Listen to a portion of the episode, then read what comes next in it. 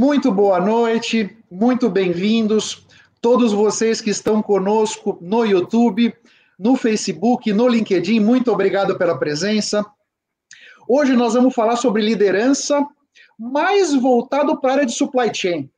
A partir dessa semana eu tenho uma série de entrevistas com alguns amigos, colegas de trabalho, pessoas com quem me relaciono profissionalmente, para falar direcionado com alguns assuntos. E hoje vai ser a área de supply chain que está numa demanda incrível com toda essa questão da pandemia e problemas logísticos aqui e ali, está uma loucura conseguir trazer matéria-prima, conseguir entregar os produtos no prazo, e nós vamos ver como é que a liderança impacta nisso tudo.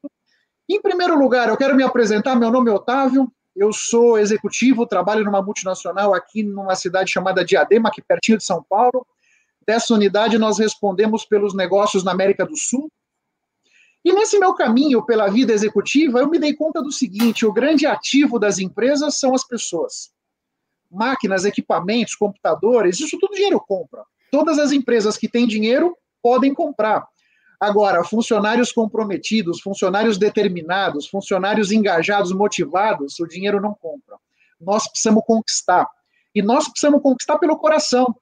E nesse caminho, quando eu entendi isso, eu fui estudar relação humana, eu fui estudar psicologia, comportamento, fui estudar programação neurolinguística, para que eu pudesse entender melhor como é que as pessoas funcionam, como é que eu impacto a minha equipe, como é que a minha equipe me impacta, para que eu pudesse, em cada encontro, em cada situação, pudesse tirar o melhor de cada funcionário e tirar o máximo das equipes que eu cheguei a liderar.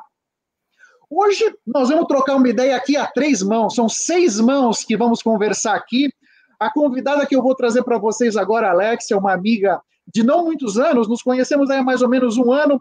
Alexia, por favor, se apresenta e tece aqui os seus primeiros comentários.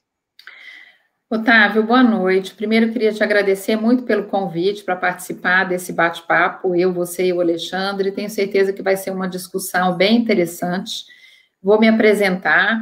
Bom, eu sou Alexia Zeredo, eu sou administradora pela PUC de Minas Gerais, tenho especialização pela Dom Cabral em gestão de negócios e pós-MBA em tendências de futuro e inovação pela Inova Business School.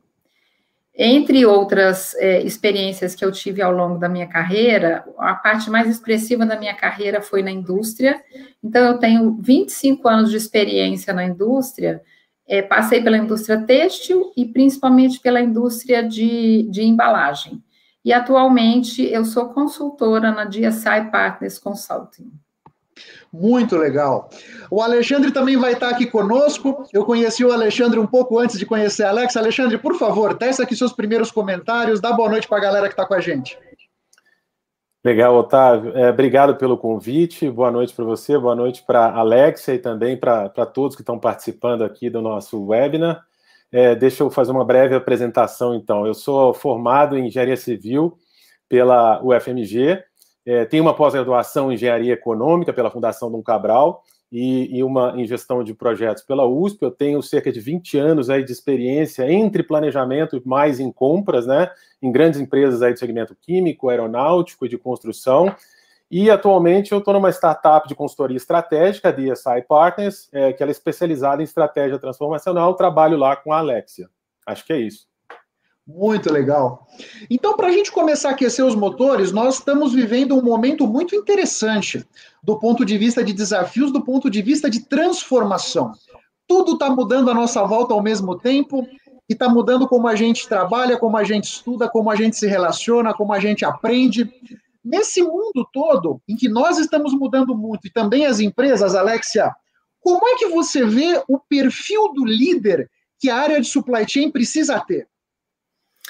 Otávio, o líder, normalmente, né, já o perfil de um líder, é importante que ele tenha aquela clássica habilidade de conduzir, motivar e inspirar as pessoas. Então, assim como outras posições de liderança, requer conhecimentos técnicos, mas muitas competências interpessoais.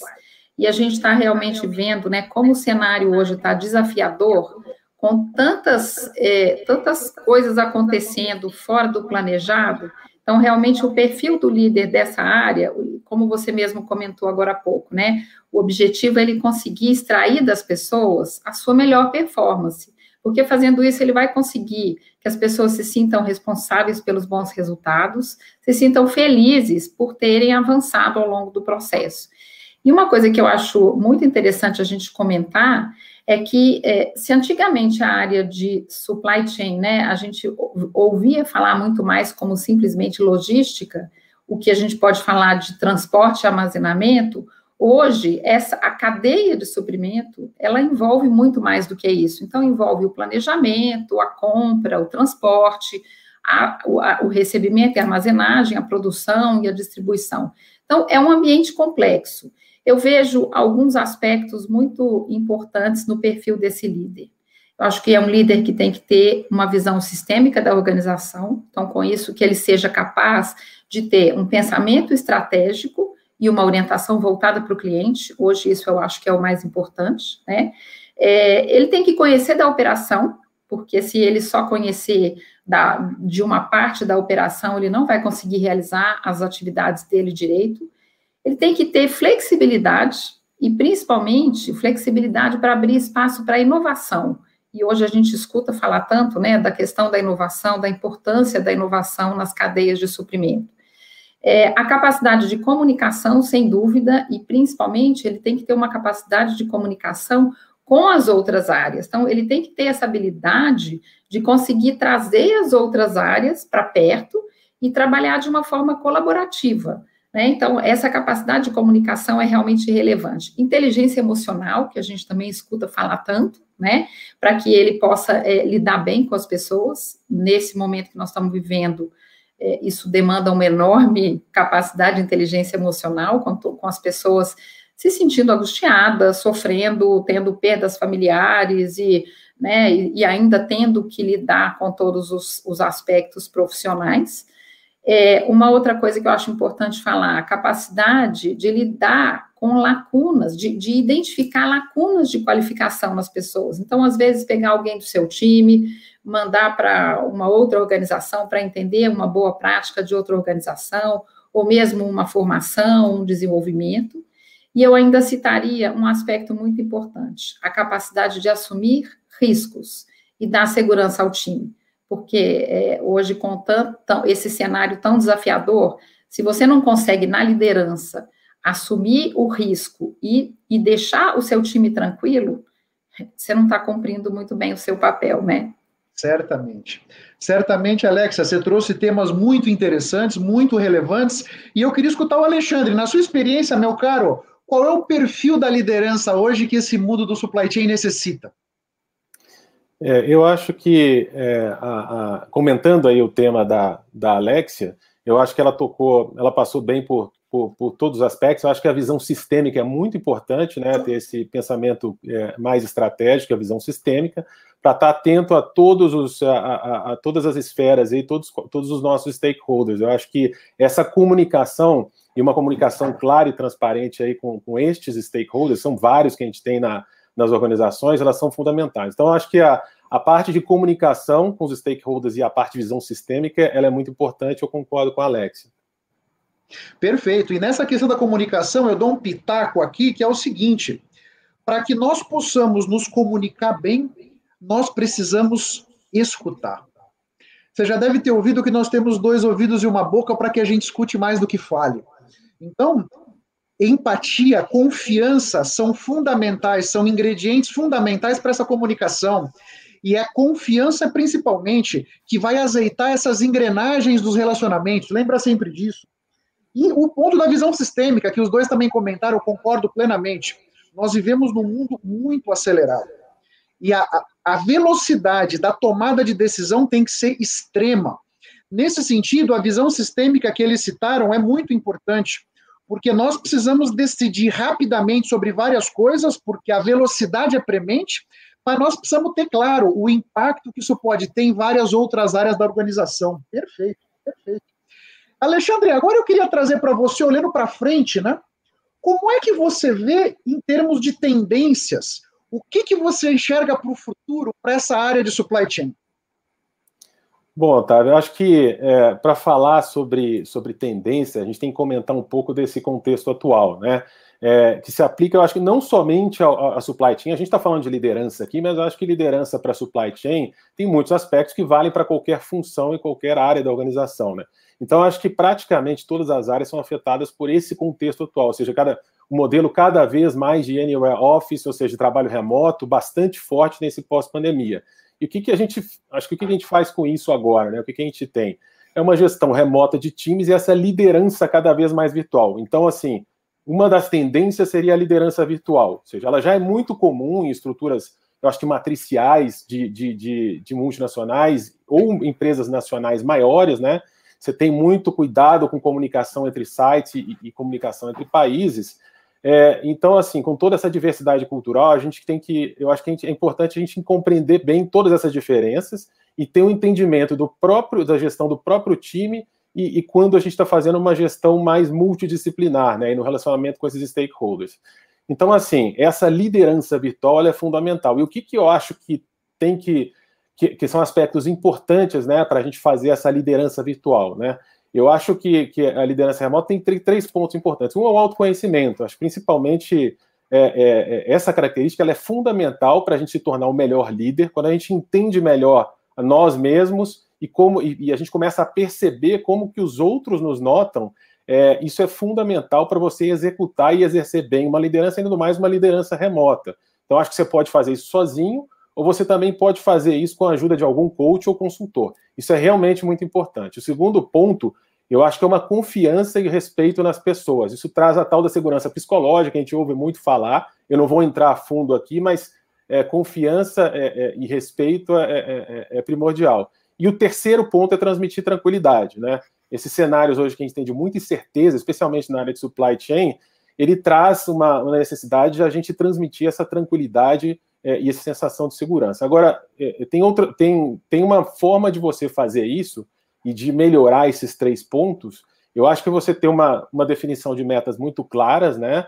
É, e, e, essas expectativas e metas muito claras, e da forma como vai ser, você vai conduzir o trabalho, porque eu acho que isso acaba trazendo uma transparência em todo o processo. Além disso, tem um discurso coerente e consistente.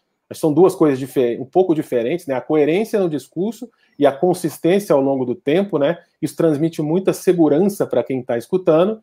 E outra, e, e acho que, que parte disso tudo é resistir ao microgerenciamento. Acho que você tem que ter essa confiança na capacidade do time, das pessoas, porque isso acaba se traduzindo em autonomia, motivação e melhores, né? E decisões, eu acho que acaba sendo melhor para as decisões locais e para as decisões remotas, né? E assim, um, um ponto que você tocou para finalizar, você falou sobre escuta, eu acho que é, é, é, é, uma característica fundamental também você aprimorar essa escuta ativa à distância, né? E além da visão estratégica. Porque você tem que entender, hoje em dia, diferentes ecossistemas, como que esses, esses ecossistemas se interagem e fazer essa análise sistêmica do, do, do, negócio como um todo, e não só da função de supply chain ou de compras, né? Então é uma, é uma necessidade que a gente tem que ter de sempre aprimorar esse diagnóstico remoto e enxergar essas diferentes fases da cadeia de suprimento, mas tudo isso à distância. Então é, é muito importante isso, essa escuta ativa à distância. Acho que é por aí. Concordo com você. Você falou em tranquilidade, concordo plenamente. Eu acho que esse é um momento muito tenso que todos nós estamos vivendo, né? já que nós temos um drama de saúde pública, tem um, o assombro do, do, desemprego também em muitas famílias, a nossa segurança familiar, financeira, a nossa segurança de saúde está ameaçada. Então, colocar uma água na fervura, ter uma voz amiga, ter uma voz de compaixão, de apoio, porque realmente os nervos estão à flor da pele, né? Você comentou nesse trabalho remoto, realmente é uma realidade? E praticamente todos nós que estamos aqui, se não estamos trabalhando 100% em casa, mais uma grande parte do tempo. E aqui, na questão do trabalho remoto, eu acho que uma coisa muito importante para amalgamar a equipe é a questão da visão de futuro que o líder pode dar. Porque a grande verdade é que cabe ao líder, e aí, se você é líder de um departamento, de uma célula de produção, de uma empresa inteira, no seu escopo você vai ter que avaliar como é que você vai idealizar dentro de você uma visão inspiradora de futuro e você vai conseguir transmitir essa visão para a sua equipe? Porque a grande verdade é que, na medida em que estamos todos remotamente conectados, falta uma certa conexão com a empresa e com os colegas, né? Tem pessoas que começaram a trabalhar e nunca encontraram pessoalmente a equipe. Eu acho que nunca na história se viu uma coisa como essa, né? Então, essa visão, essa imagem de futuro inspiradora para o líder comunicar para a equipe, para que todos estejam no mesmo barco, todos estejam remando no mesmo ritmo, para que os resultados possam vir, não é verdade, Alexia? O que, que você acha? Como é que você vê isso? Eu, eu, concordo, e eu acho que eu achei bem interessante, porque o Alexandre comentou, né, quando a gente fala de tendências, ele comentou de bastante coisa que é extremamente relevante que a liderança justamente tenha como foco. Porque se nós olharmos as tendências é, tecnológicas na área de, de supply chain, a gente vê coisas que podem, inclusive, trazer muita insegurança para as pessoas, né? Com a questão da, da crescente e enorme digitalização, de, de, robótica, de soluções em que a gente vê máquinas fazendo o trabalho que pessoas faziam, né? E isso é uma realidade, não adianta a gente querer lutar contra ela. Então, se você olhar para toda essa tecnologia e, e, toda, não só isso, mas é, ampliação de, de é, comércio internacional, mudando, você tendo relações de fornecimento com mais e mais países, então a cadeia é realmente uma cadeia mais complexa, o ambiente para ser liderado, para ser gerenciado, é um ambiente muito mais complexo. Então, isso traz muito mais insegurança para as pessoas e realmente torna muito mais crucial o papel da liderança. Sem dúvida. Aqui eu trago uma visão pessoal sobre essa insegurança que vem dentro de nós com o uso da tecnologia, né? Eu era uma pessoa muito negativa com relação ao futuro do trabalho, muito negativa. Eu achava que não ia ter emprego para todo mundo. E eu hoje penso muito diferente. Muito diferente. Eu acho que o futuro do trabalho vai ser bárbaro. Agora, o que a Alexa falou é verdade. Se você está envolvido, envolvida em tarefas repetitivas, tenha certeza, essas suas tarefas vão ser digitalizadas todas as tarefas que podem ser traduzidas numa equação matemática vão ser traduzidas. Então, tem um estudo do Fórum Econômico Mundial que de hoje até algum momento entre 2025 e 2030, 85 milhões de postos de trabalho vão ser eliminados no mundo. Mas outros 97 milhões vão ser criados. A grande questão aqui me parece que é como é que nós podemos nos preparar para ser um dos 97 milhões que vai sentar em uma dessas cadeiras, desses novos empregos que vão ser criados. E aqui eu deixo uma dica, de certa maneira, para vocês, que é um trabalho muito legal do Fórum Econômico Mundial, chama O Futuro do Trabalho, e ele traz as 10 competências do futuro do trabalho. São 10 competências transversais, isso significa que elas vão se aplicar a praticamente todas as posições de trabalho. Então, aprendendo essas 10 competências do futuro, você vai estar se preparando para que você consiga se manter relevante no mercado de trabalho, independente do que você vai estar fazendo, da posição que você vai estar. Porque o grande ponto, me parece, é que a gente tem as competências necessárias para ocupar essas novas posições. Isso é muito importante, né? Aqui tem um comentário, pessoal, deixa eu projetar aqui na tela da Letícia, que está com a gente no YouTube. É uma realidade complexa, onde por muitas vezes necessitamos de informações de processos, não conseguimos, até por não sabermos quem procurar. Veja só, Letícia, eu concordo com você que é um momento desafiador e a empresa tem que organizar os seus processos, e aí eu gostaria de ouvir a opinião do Alexandre e da Alexia, organizar os seus processos para que os funcionários possam saber claramente a quem recorrer e que, o que fazer em cada situação. Vocês concordam? Concordo, Otávio. Eu acho que isso tem um pouco a ver com aquilo que eu comentei, né? Que eu acho que a própria liderança e ela chamar o time e envolver as pessoas e mostrar para que elas entendam qual, qual, o que acontece em cada uma das outras áreas, como as coisas acontecem, como são os processos, quais são as dificuldades que as outras áreas têm e eu diria mais, eu acho que também está na mão da liderança é, abrir caminho para que as pessoas do time possam também olhar para fora, né? Então, olhar para outras organizações, participar de eventos e entender e conhecer coisas que estão sendo implementadas em outras organizações e trazer essa ideia para você. Né? Então, eu acho que é, essa é uma maneira de solucionar um pouco da dúvida que ela comentou. Acho que eu vejo dessa forma. Perfeito. Alexandre, algum comentário?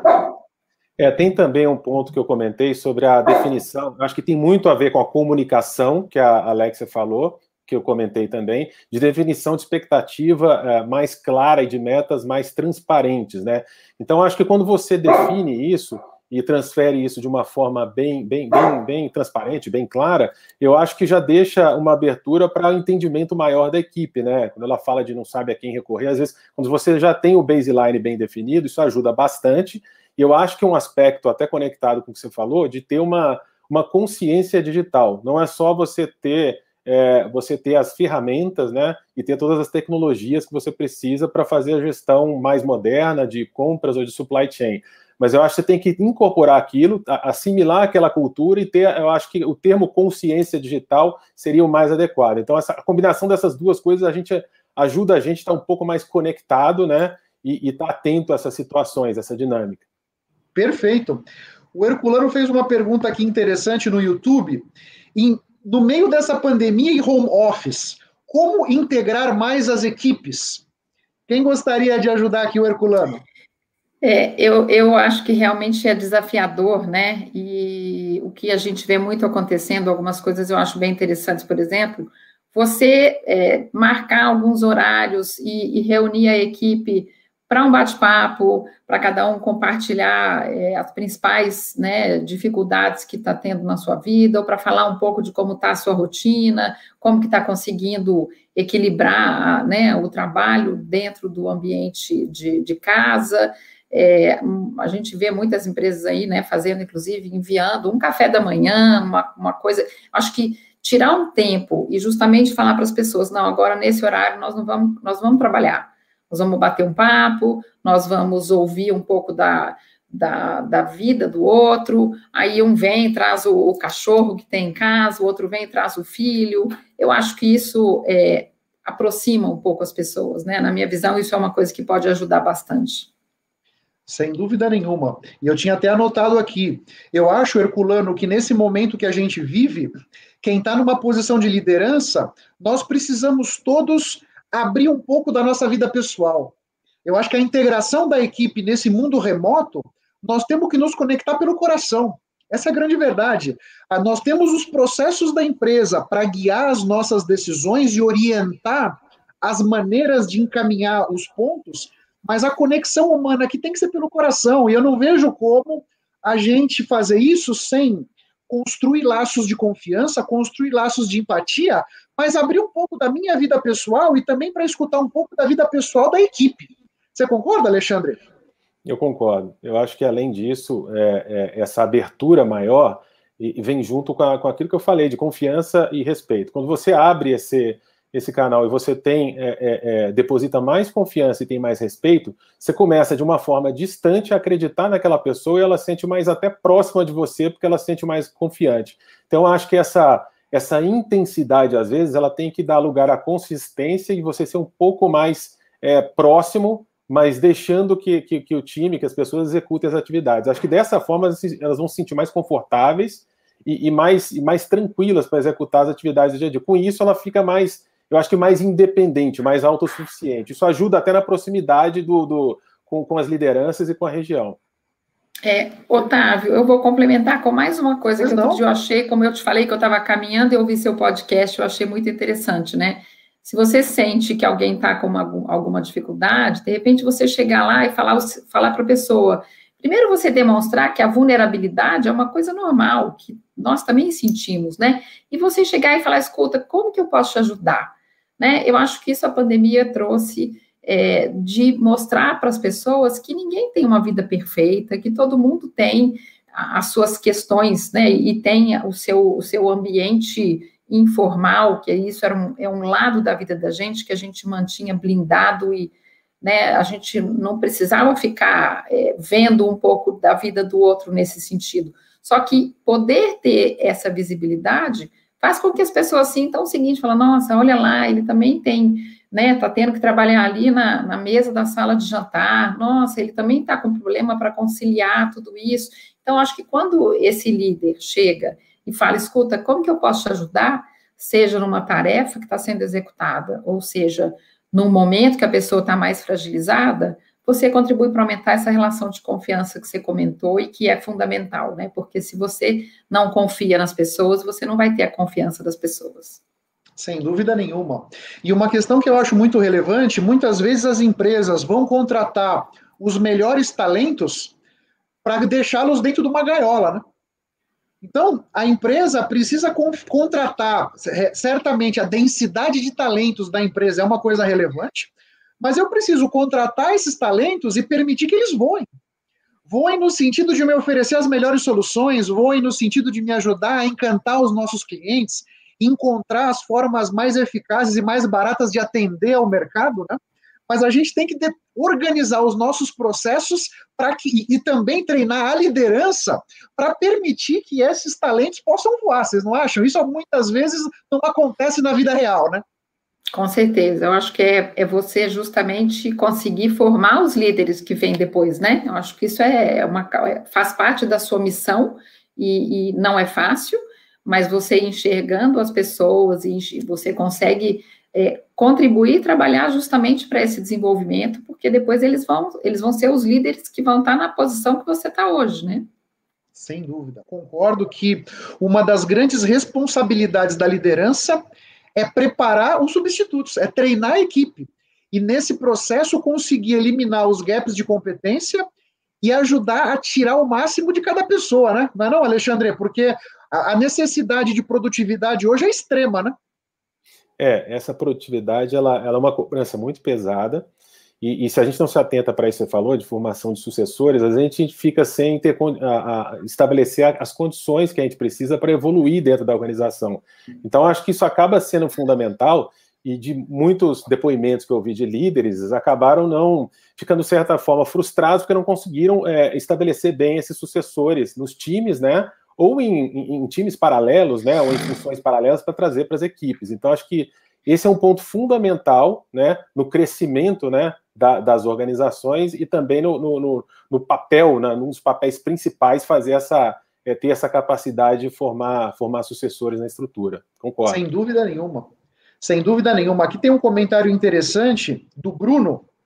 Nesse momento que estamos passando, é de suma importância todo líder trabalhar lado a lado com a galera do RH. Vocês concordam?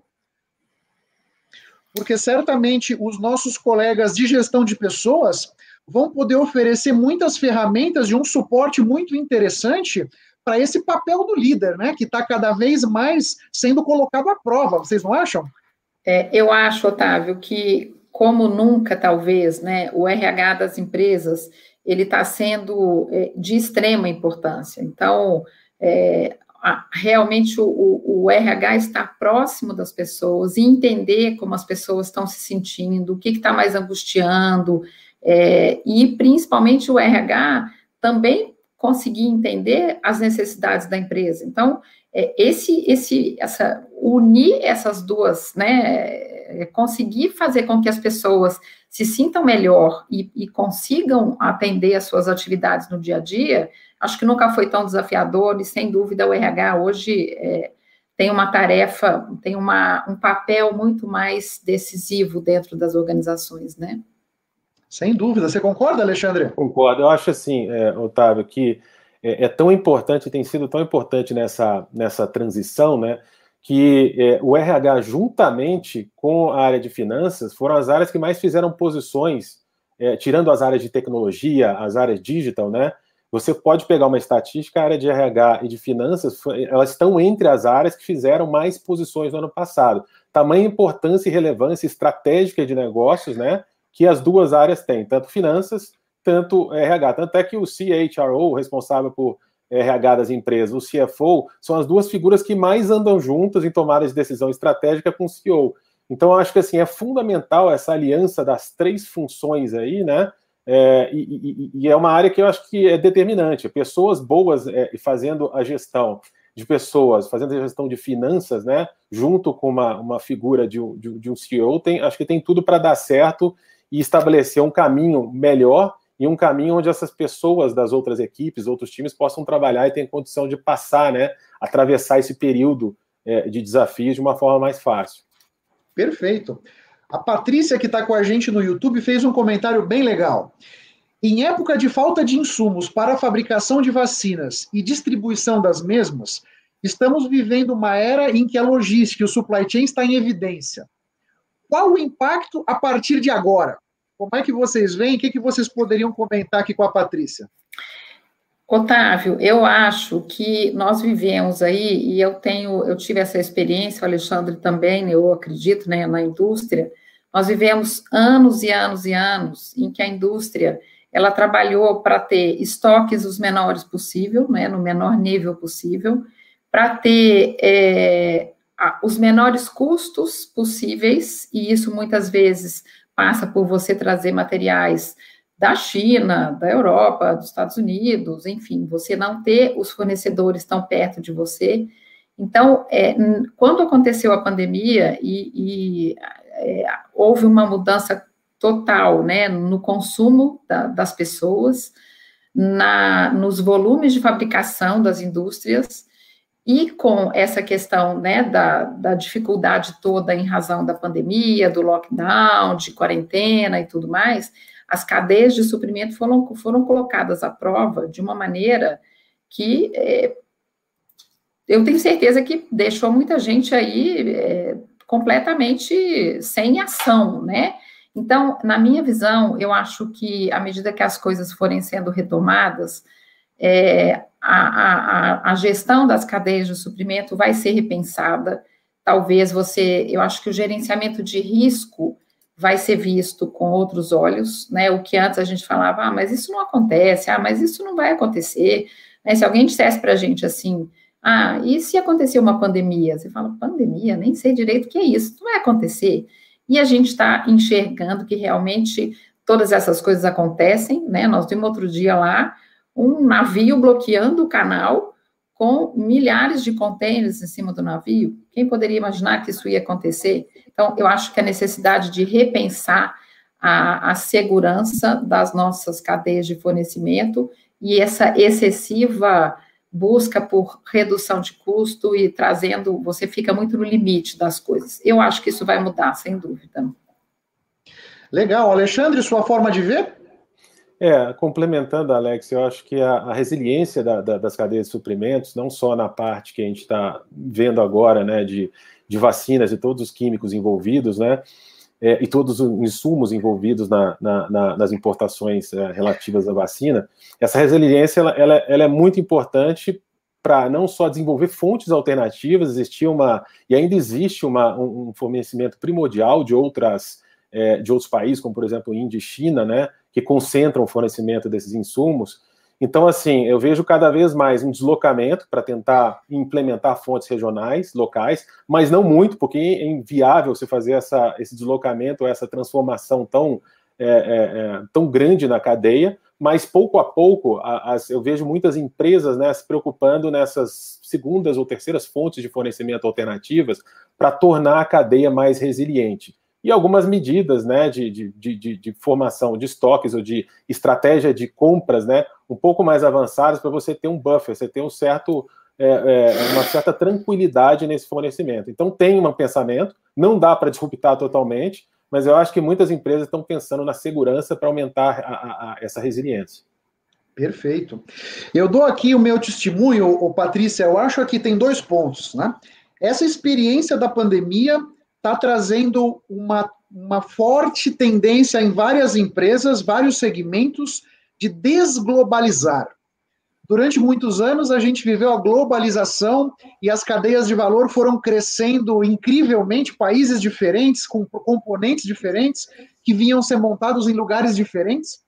E a pandemia mostrou que durante muitos anos, atrás de reduções de custo, esses desenhos foram sendo formados e a pandemia veio e mostrou que esse pode ser que não seja o caminho. Então tem uma tendência clara de desglobalizar. Aqui no Brasil mesmo, nós estamos vivendo um processo acelerado de buscar nacionalizar coisas que estavam sendo importadas, né?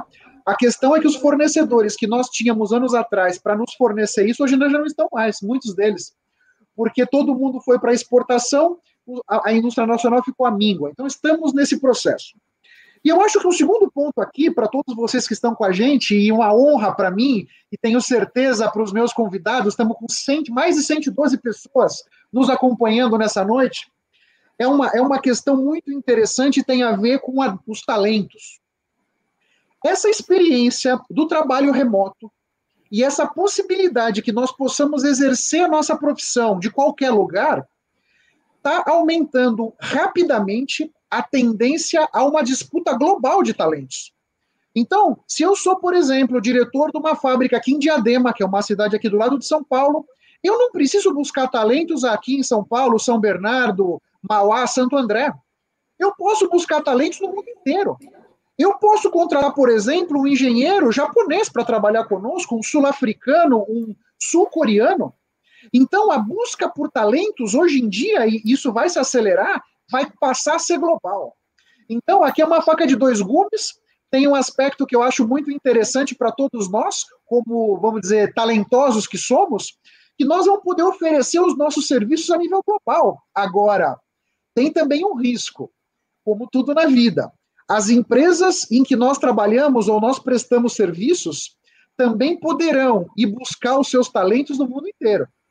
Então, todos nós temos que ter essa responsabilidade, essa consciência de que nós temos que estar afiando o nosso lápis a todo tempo, a todo instante, porque você nunca sabe da onde que a concorrência virá.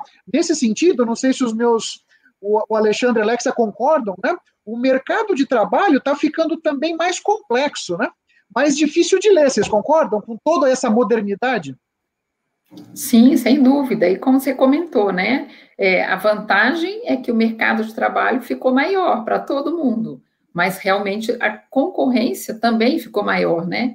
E eu acho que é, justamente você se manter antenado com, a, com todas as tendências do seu mercado, do mercado que você pretenda né, é, perseguir ou, ou mudar de carreira, se for o caso, então, se você se mantiver antenado, e aí para isso vem a velha história do lifelong learning, né, de você nunca parar de aprender e tudo mais, você tem que enxergar quais são as capacidades, as competências que vão ser demandadas para você o tempo todo, né? Não, não dá para parar. E aí, se você conseguir manter um aprendizado constante e um entendimento do que está mudando, você fez uma menção aí ao relatório, né, ao estudo do futuro do trabalho, e ali, é, a cada dois anos, eles vão divulgando quais são as competências necessárias e tudo. A gente vai vendo uma mudança a cada relatório dessas mudanças, dessa, de quais são as competências.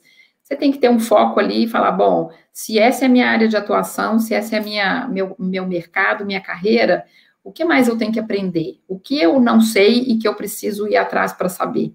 Né? E manter esse aprendizado constante para você se manter uma pessoa, um, um talento capaz, é, um talento que o mercado tem interesse em ter você nesse mercado. Né? Sem dúvida. Alexandre, algum comentário? É, eu, são duas coisas, né? Acho que uma primeira, só complementando a desglobalização que você comentou, é, eu acho que um estudo que eu vi recentemente, as empresas em média globais estavam tentando, descender, é, na verdade, trazer de volta, né, regionalizar cerca de 20 a 30% da, da, da cadeia de suprimentos. Tá? Isso é interessante. Então, tá, tá bem dentro do que você falou. E essa era a última estatística que eu, que eu tinha visto. Ou seja, entre 20% e 30% trazer, ou regionalizar, ou localizar. Agora, em contrapartida, tem essa globalização do, do trabalho, né? Que aí eu acho que ela está muito latente em funções de tecnologia, né? É, as funções digitais de tecnologia, você tem, tem, tem, tem, a gente tem visto muitas matérias em que muitas pessoas têm conseguido trabalhar em emprego de forma remota para outros países, inclusive aqui no Brasil, é, e a tendência é que isso é, amplie para as outras funções também. É que mais recente tem pego primeiro as funções, é, as funções mais de tecnologia, mas que eu acho que em breve eu acho que vai acabar é, ampliando e de alguma forma isso vai se tornar cada vez mais comum para as demais funções, incluindo as funções de compra e supply chain também. Perfeito, concordo.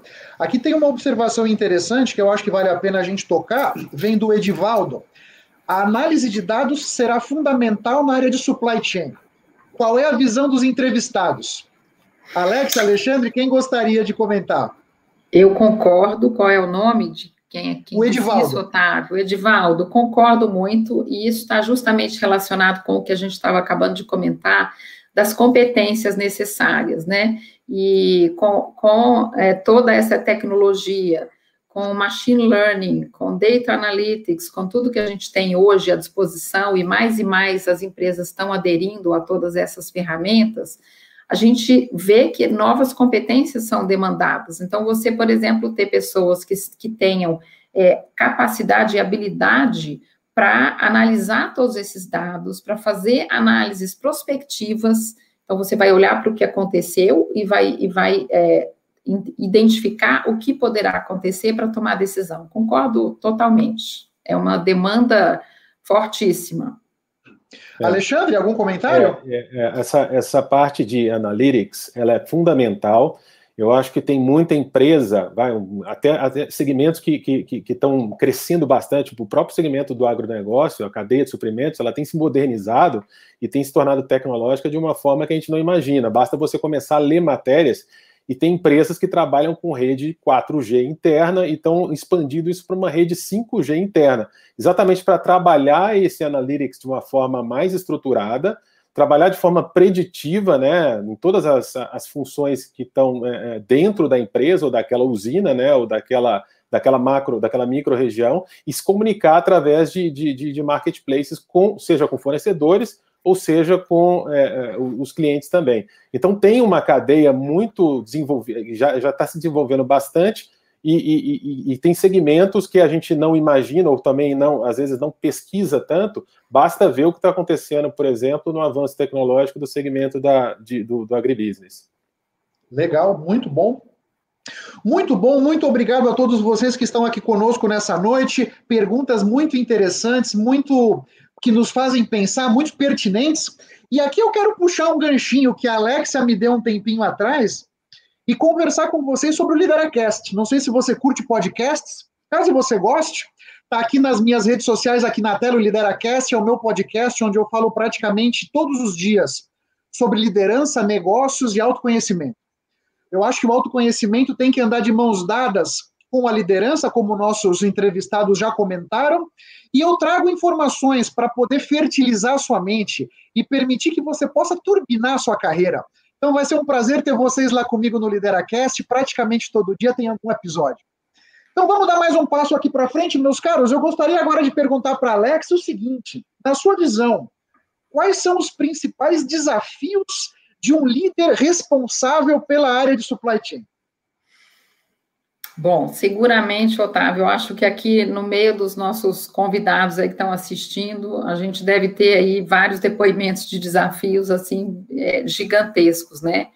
É, eu acho que eu, eu resumiria essa resposta em, em, alguns itens, mas que eu acho que estão dentro de uma única palavra que eu vou falar, que é maestria porque eu acho que a complexidade das redes, das cadeias de suprimento está tão é, grande, né, e as variáveis e o dinamismo da, do mercado tão é, gigantesco, que você ter a maestria justamente de conseguir equilibrar vários aspectos na cadeia de suprimento é, para mim, o maior desafio. Então, se a gente analisar que é, a gente precisa ter, olhar o aspecto, por exemplo, da logística, que preza por otimizar carregamentos, mas, por outro lado, olhar o aspecto da operação, que você, do ponto de vista da operação, você deseja trabalhar com estoques cada vez menores, recebendo materiais na hora de utilizar para produção, e, por outro lado, olhar o lado de compras, que muitas vezes né, tem um foco ali é, no, no spend, no custo da operação. É, então, se você conseguir ter um, um equilíbrio de dosar bem todas as variáveis para você é, provocar um sincronismo dentro da organização com todos esses aspectos, esse para mim é o maior desafio. Eu diria também que um outro desafio, a gente falou bastante aqui de pessoas e de tecnologia, acho que é desafiador também você dosar recursos humanos e tecnologia. A gente sabe que uma coisa não vive sem a outra, né? Então, você conseguir dosar o, o quanto de tecnologia você põe na sua operação e o quanto você ainda precisa contar com talentos e com pessoas ali enxergando tudo funcionando para tomar as decisões, né? E realmente nessa questão do, da, da, maestria, eu falo que é um, é um você encontrar ali um fine tuning ideal entre todas essas coisas. Então, a gente sabe que tem aí dentro da, da cadeia inteira de suprimentos, né, dentro da área de supply chain, o objetivo é você ter o menor nível de perdas em vários aspectos. Então, você ter o mínimo ideal de perdas em tempo, em inventário, em movimentação, em transporte, é, e conseguir trabalhar com tudo isso num nível baixo de perdas é desafiador, né? Então, é, eu acho que o grande desafio está exatamente nisso. E, e, eu acrescentaria, Otávio, mais um aspecto que eu acho que é super importante, que é você ter a capacidade e habilidade de lidar com imprevistos. Porque que os imprevistos vão acontecer é uma certeza que a gente tem. Então, como lidar com eles e como trazer segurança para o seu time ao lidar com, com os imprevistos é um desafio, né? É um desafio. Você não conhece, você não sabe o que vai acontecer, mas que você vai ter imprevisto é fato, porque as cadeias estão entrelaçadas. Então, mesmo que você procure ter a sua participação na cadeia de suprimento dos seus clientes perfeita, você não você está sujeito a variações que vão acontecer no seu cliente e ele volta com uma demanda diferente. Então, você lidar com esse imprevisto é um baita desafio. Sem dúvida. Alexandre, algum comentário? Eu gostei dessa, desse comentário da Alexia e a palavra que me veio à cabeça é orquestração, né? Ela falou de maestria. É, eu acho que essa orquestração e fazer isso de uma forma muito ajustada, né? É, um, é, um, é difícil fazer, né? E, e, isso aí é uma das maiores habilidades aí dos, dos profissionais da, da, área. E não esquecer também da entrega, como a área é extremamente estratégica, seja falando num contexto mais amplo de supply chain ou de compras, eu considero qualquer uma, ambas as áreas, ou supply chain como um todo, uma área extremamente estratégica, é importante você estar atento para a entrega de valor né, para os seus principais stakeholders, os clientes internos, que no final das contas, é, essa, essa estratégia ela tem que acabar, ela acaba se traduzindo em resultado no bottom line, no PNL das funções e daquelas, é, é, daqueles partners, as, as, as áreas pares que você tem ali dentro da empresa, seus clientes e parceiros.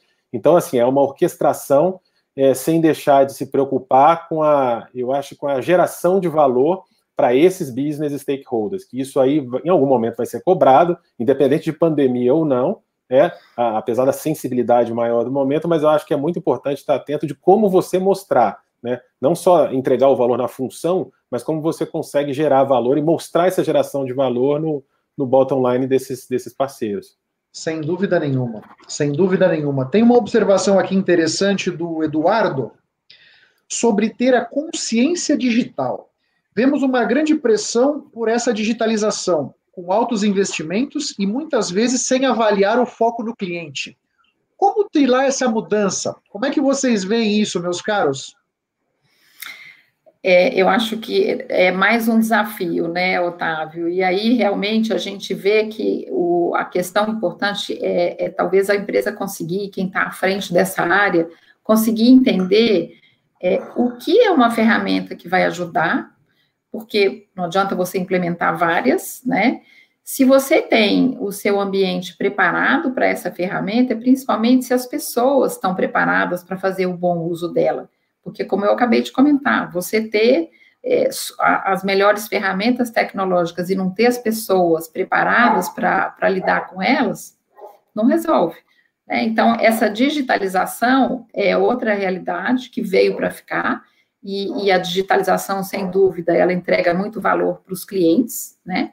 Mas se você não fizer isso de uma maneira que, que as pessoas estejam preparadas para lidar bem com ela e para tirar o melhor dela, foi um investimento que, pelo menos uma parte dele, seguramente você não, não aproveitou. Né? Sem dúvida.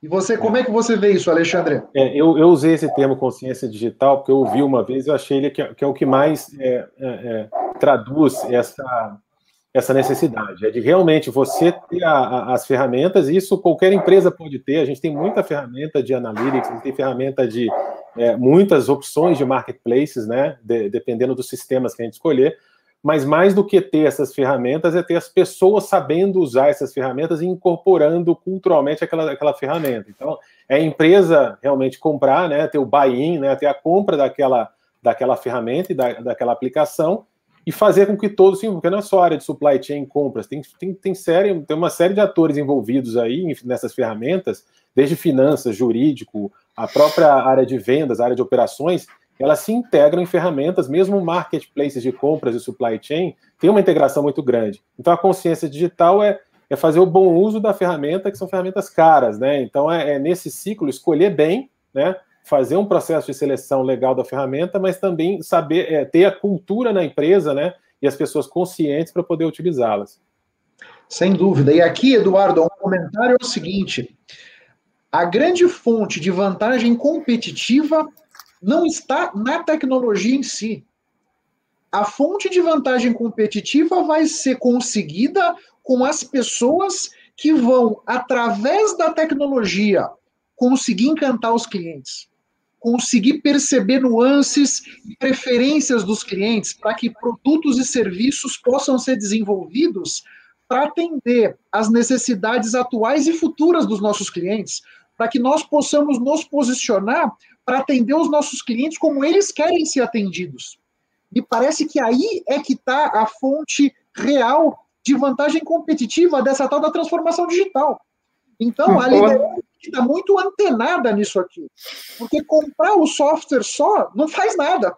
Só dá trabalho para todo mundo, tem que instalar, tem que customizar. Agora, como é que nós vamos, com as nossas pessoas, tirar o máximo da ferramenta? Eu acho que aí é que está o ponto. Né? Otávio, eu vou complementar a sua fala, e é, esse é um, realmente um aspecto muito interessante, muito importante, porque à medida que, e eu acho que isso também está dentro daquela maestria que eu comentei, né, de quem é o responsável, quem é o líder da área de supply chain, se você consegue entender exatamente qual é o, o seu papel na cadeia de suprimento do seu cliente, o que, que você desempenha na cadeia dele e qual a sua importância na cadeia de suprimento dele, você consegue transformar a sua posição em uma vantagem competitiva. Então, justamente você tendo esse entendimento e usando mão de tecnologia, de ferramentas, de digitalização, de solução, você consegue colocar um diferencial na sua entrega que se torna uma vantagem competitiva para a organização. Verdade. E aqui eu quero trazer uma pimenta que me parece que a pandemia acelerou muito essa tendência que é a da diversidade nas equipes, né? Então, mais e mais nós estamos vendo, e isso é uma coisa legal, só para deixar um disclaimer, eu acho interessante que as, que as equipes sejam as mais diversas possíveis. Agora, para quem está numa posição de liderança, se comunicar, engajar essas pessoas, incluir a todos, esse é um grande desafio, né? Como é que vocês veem que a, pessoas, por exemplo, eu nunca tive à frente de um grupo realmente diverso. Isso nunca me aconteceu.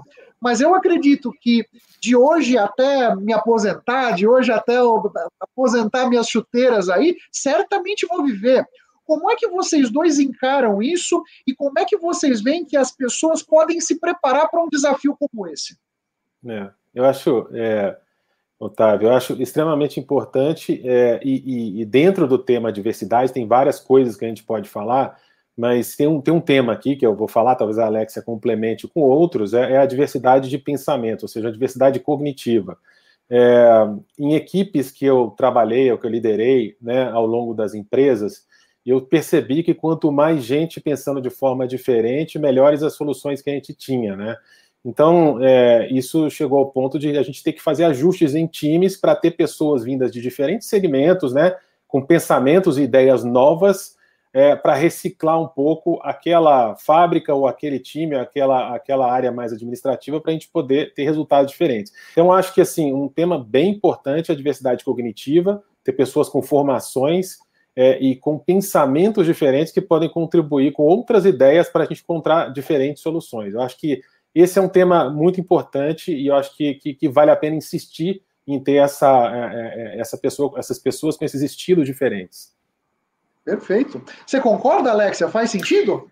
Claro, concordo. E eu acho que é, é muito importante, Otávio, que a empresa tenha um, uma cultura preparada para receber a diversidade, porque não adianta ser uma teoria, né? Eu acho que você é, ter a diversidade, porque teoricamente isso é, é, é, bonito, não funciona. Então, eu acho que isso passa também pela liderança, mas pela cultura da organização, que é a liderança que forma essa cultura, né? Para que é, realmente exista um ambiente que vai ser receptivo para essa diversidade, que as pessoas vão ter, por exemplo, como o Alexandre falou, né, na questão da diversidade cognitiva, inclusive, que as pessoas vão saber receber bem pensamentos diferentes, ideias diferentes, né? E acho que tudo isso faz parte daquele processo que eu comentei de aprendizagem contínua.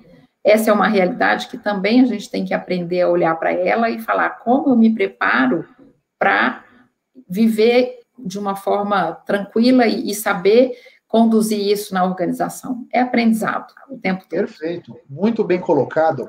E, meus caros, minha cara, você sabe que o tempo voa, né?